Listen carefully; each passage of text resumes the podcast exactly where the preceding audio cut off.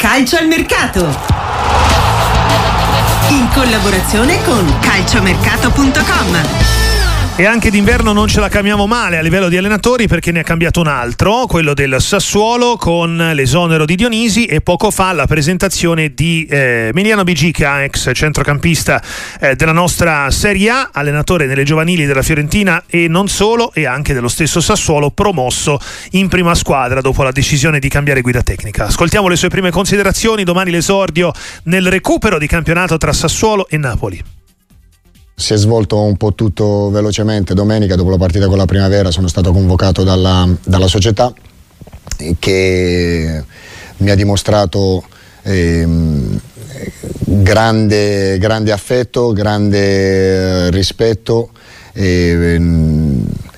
nel, nell'affidarmi questo incarico che per me è importante, io sono grato a questa società perché comunque è il mio quarto anno e, mm, e mi sento ormai uno di, di, famiglia. Sono pronto a dare una mano in questo momento eh, non facile.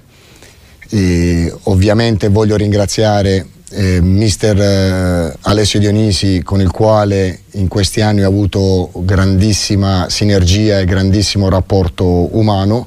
e mm, ovviamente oltre alla famiglia Squinzi vorrei ringraziare il presidente Carlo Rossi, il direttore Carnevali, Giovanni Rossi e Francesco Palmieri che mi hanno dato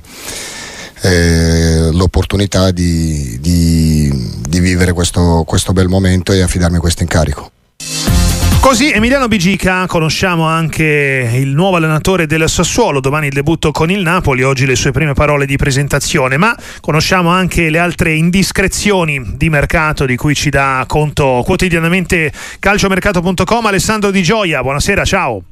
Ciao, buon pomeriggio. Allora, commentiamo l'ultima ora che arriva invece fronte Inter dal presidente del Porto. Non posso farci nulla, ha detto su Taremi, è un giocatore importante, ma ormai non ci possiamo più fare niente. Accade in qualsiasi altro club, perfino al Paris Saint-Germain. Questa è un'allusione, credo, a Mbappé, abbastanza, eh, abbastanza netta. Un giocatore a fine contratto è libero di scegliere il proprio futuro, gli auguro di essere felice. Quindi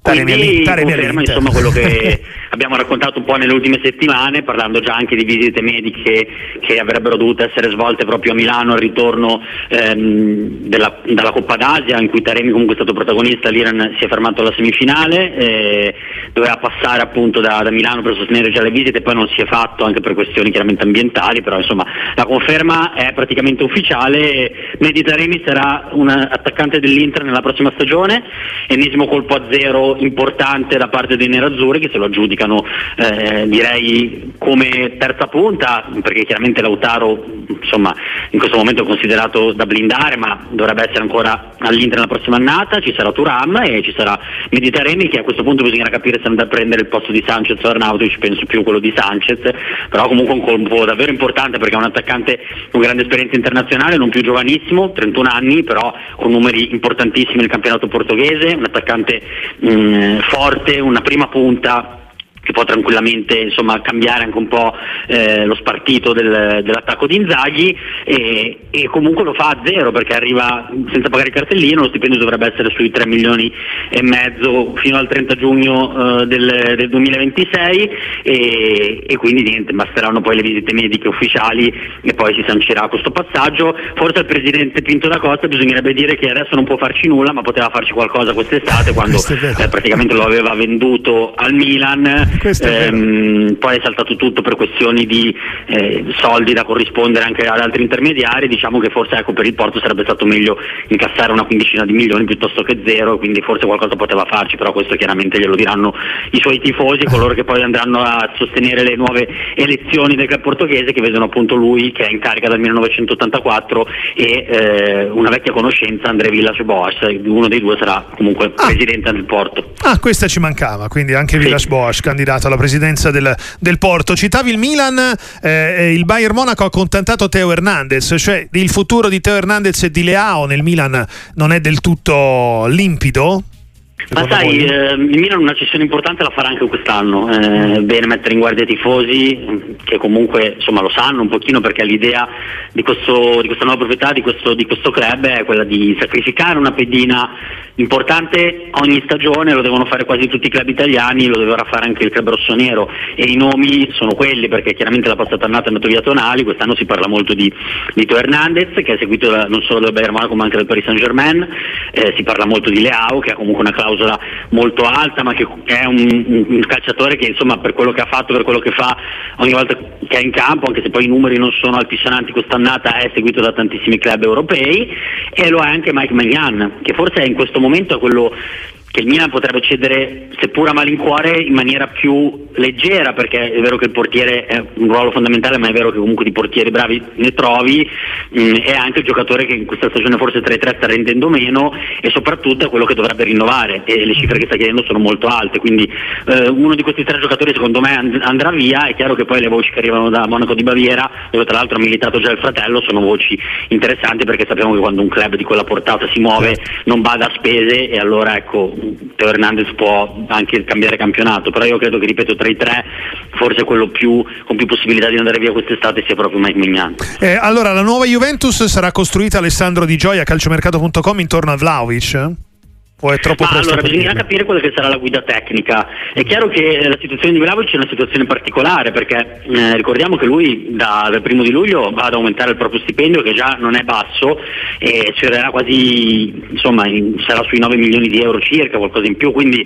è un accordo che comunque la Juventus aveva preventivato pensando a un top player europeo, cosa che Vlaovic aveva dimostrato di poter essere. In questa stagione sta facendo molto bene in Italia, chiaramente la Juve non ha le coppe, ha segnato comunque 15 gol secondo me gli manca qualcosa per poter essere un perno di una squadra come la Juve che deve tornare a fare la voce grossa solo, non solo in Italia ma anche in Europa, quindi eh, la, la, guida tecnica per questo sarà molto importante perché se dovesse rimanere Allegri io credo che ci siano buone possibilità che il giocatore possa rimanere, eh, è chiaro che bisognerà poi insomma